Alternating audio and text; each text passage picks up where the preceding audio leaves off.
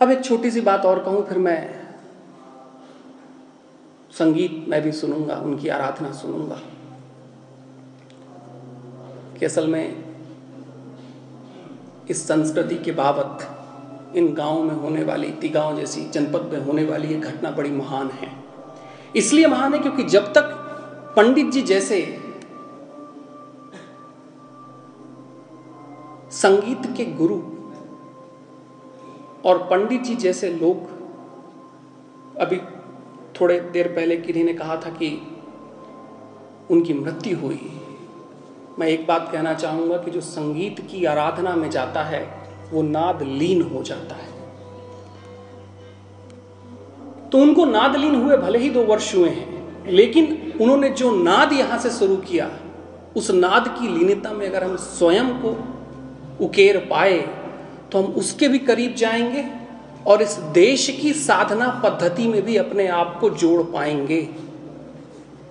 असल में जब तक इन गाँवों में, इन शहरों में संगीत को लेकर जो हमारी शास्त्रीय पद्धति रही है, उस संगीत को लेकर अगर हम अपने बच्चे, युवाओं को जोड़ते रहते बड़ी दूसरी घटना होती। है असल में इस देश की एक परंपरा रही है जो परंपरा में कहीं कोई विच्छिन्नता आई है, कहीं परंपरा थोड़ी सी खोई है, जिसको पंडित जी ने परंपरा को रिवाइव करने की कोशिश की थी कि कितने सारे बच्चों को उन्होंने संगीत सिखाई।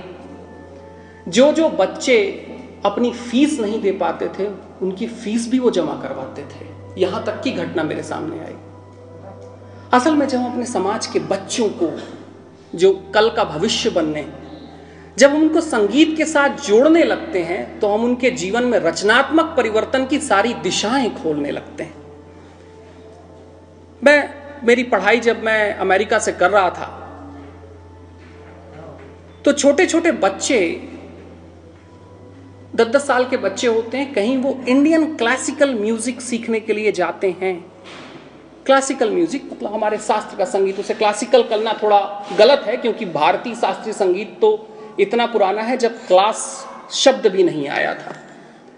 लेकिन भारतीय शास्त्रीय संगीत सीखने जाते हैं और उनको सीखने के लिए उन बच्चों से पूछा जाए, जब उन बच्चों से पूछता था कि तुम्हारी उम्र तो सत्रह साल है, अभी तुम क्या सीख रहे हो?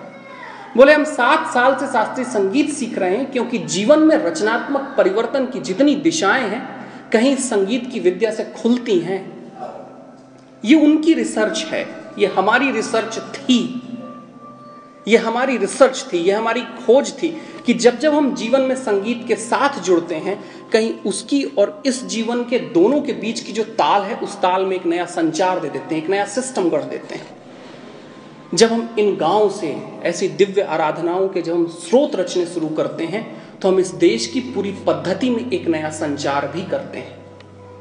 वो संचार इस तरीके से करते हैं क्योंकि हम बच्चों को संगीत के साथ जब हम जोड़ते हैं तो उनके जीवन में रचनात्मक परिवर्तन भी करते हैं। साथ में सत्य के रचनात्मक गुणों को उनके जीवन में प्रवाहित भी करते हैं।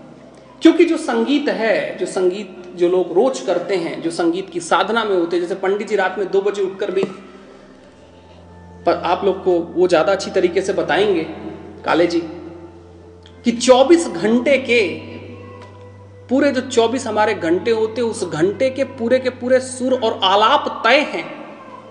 इतनी गहन खोज संगीत के बाबत हुई थी और इसलिए हमने संगीत को केवल कला नहीं माना, इसलिए हमारे मंदिरों में आज ये जो घटना हो रही है कि मंदिर के सामने, कहीं प्रभु और देवता के सामने हम आज संगीत की जो आराधना करेंगे, यही भारत की पद्धति थी।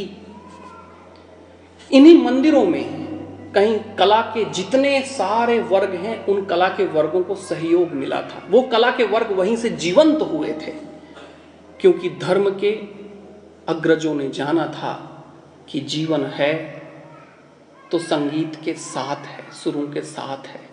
साधना का सबसे बड़ा बेजोड़, क्योंकि काले जी बताएँगे कि जब वो आराधना करते होंगे, जब संगीत से जुड़ते होंगे तो जब वो जुड़ते होंगे तो जीवन में और कुछ बचता नहीं होगा। शायद वही बचता होगा इसलिए वो संगीत हो पाता है।